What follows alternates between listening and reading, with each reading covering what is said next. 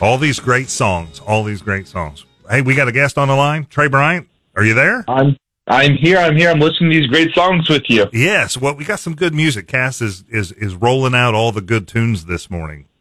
If She is killing it. I aim to please. She aims to please.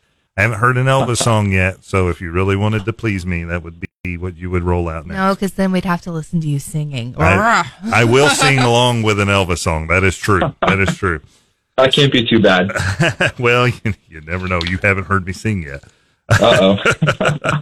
All right. Well, you got the Capital City report today for us. So let us know anything, everything, and all the fun stuff that you're witnessing in Jeff City this past week Oh. and what you're expecting for the week to come.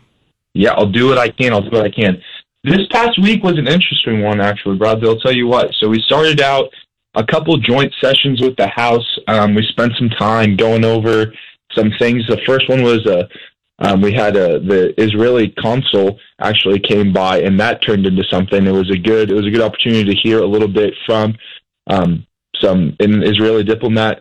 Um, Starinsky was his name, and he came over and he was kind of just giving us an update, which was really it was was well needed. It was a good moment for a lot of people. But then there was actually um, a protest in the upper gallery, um, and it ended up turning into to evolving into something that wasn't as great of a sentiment. So um, actually, some pro-Palestinian protesters started um, they were chanting for a ceasefire and ended up getting escorted out of the upper gallery, which was um, a little bit of a sad moment.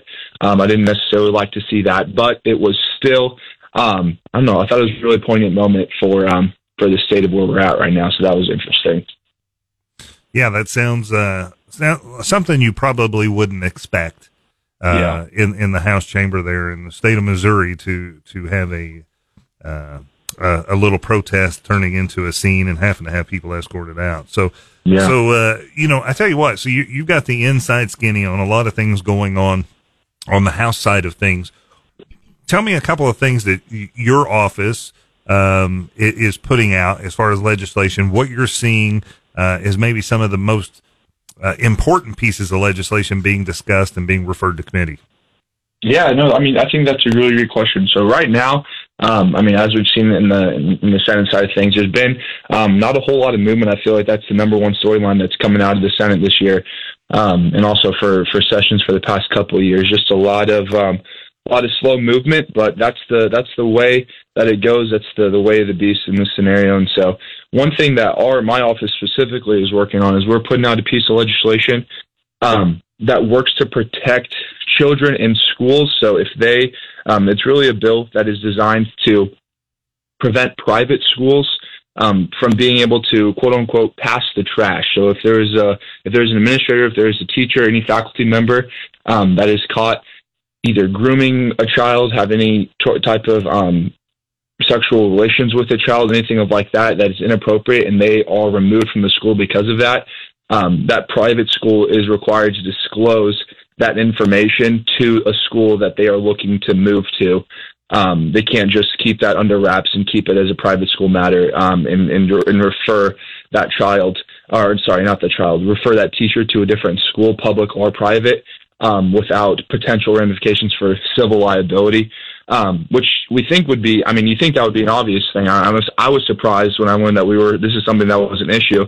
That is something that wasn't already currently in statute. But um, the kind of issue with that is it arose when a constituent was speaking to our office um, and, and said this concern. We saw that right now in public schools that this already there already is um, provision for this in current law, um, but it's only for public schools. So public schools are required to um, disclose when a teacher um, is looking to get a recommendation for a new school, but they have issues like this in their in their resume. Public school is required to disclose that kind of information, but um, not at private schools. Private schools are not required to disclose that. So um, a little bit of an oversight in the law currently, and that's something that we're working to fix and something we're really passionate about. It made it through committee this past week, and now we're looking to see some uh, some action on the floor. But um, I don't know if it's as easy as that sounds. Right now, as it currently stands, we have some uh, some other priorities as a body that we're trying to look to go through. Um, which brings us back to a little bit of the other interesting things that we were working on last week. So last week started out, like I said, with those joint sessions, and then we kind of moved right into the, the heavy hitting business after we got done with the fun on uh, on Wednesday. So um, I don't know for those of you that followed pretty pretty closely, you're probably aware of what was going on. Um, but for those of you who are not, we started out um, with a session on Wednesday um, that really was it was going to be the crux of how the session was going to go from this point on forward. So um, there was two kind of two options that we're going to see.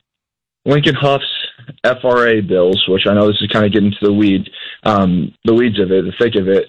Um, but basically, it was the deciding factor of whether or not we are going to be able to move forward with the majority caucus's plan to um, vote through a bill that would pretty much provide emergency funding relief for Missouri hospital systems to the general body, um, or if we were going to move forward with IP reform bills um, which is currently sponsored by Senator Mary Elizabeth Coleman, and it's um, it's a rolled packages of bills that includes bills from Senator Eigel, um, Senator Koenig, also I believe, and a few other uh, senators in the body that are working on initiative petition or sorry initiative petition. Um, and it ended up we ended up choosing um, Senator Hough ended up laying over his bill um, which provided the option for us to pick up IP reform bills, which was um, a win for a lot of people in the body, something that we were excited for.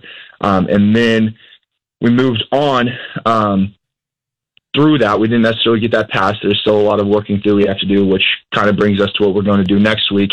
Um, and there's going to be now we're working on it is a, a, a bill that has to do with whether or not we're going to be funding Planned Parenthood um, in the state of Missouri, and that has been another point of contention. A lot of Democrats in the Senate um, have been wanting to to add amendments that would go ahead and change the Missouri Constitution to allow for um, abortion in the case of rape or incest, which Republicans are not a fan of. I mean, as you know, by any means, and the Republicans in the Senate majority caucus is pushing back um, with high um, high sincerity. So that's kind of that's what we got going on. Well, it sounds like you got a lot of things going on, and of course, last week there was a little bit of grandstanding going on inside the uh, the chamber, and, and, so hopefully we can get that out of the way and, and get to doing the work for the uh, the citizens of the state of Missouri. So, uh, Trey, it's been a pleasure uh, talking to you this morning and, and getting the skinny on what's happening in Jeff City. We appreciate it, and uh, we look forward to hearing back from you next week.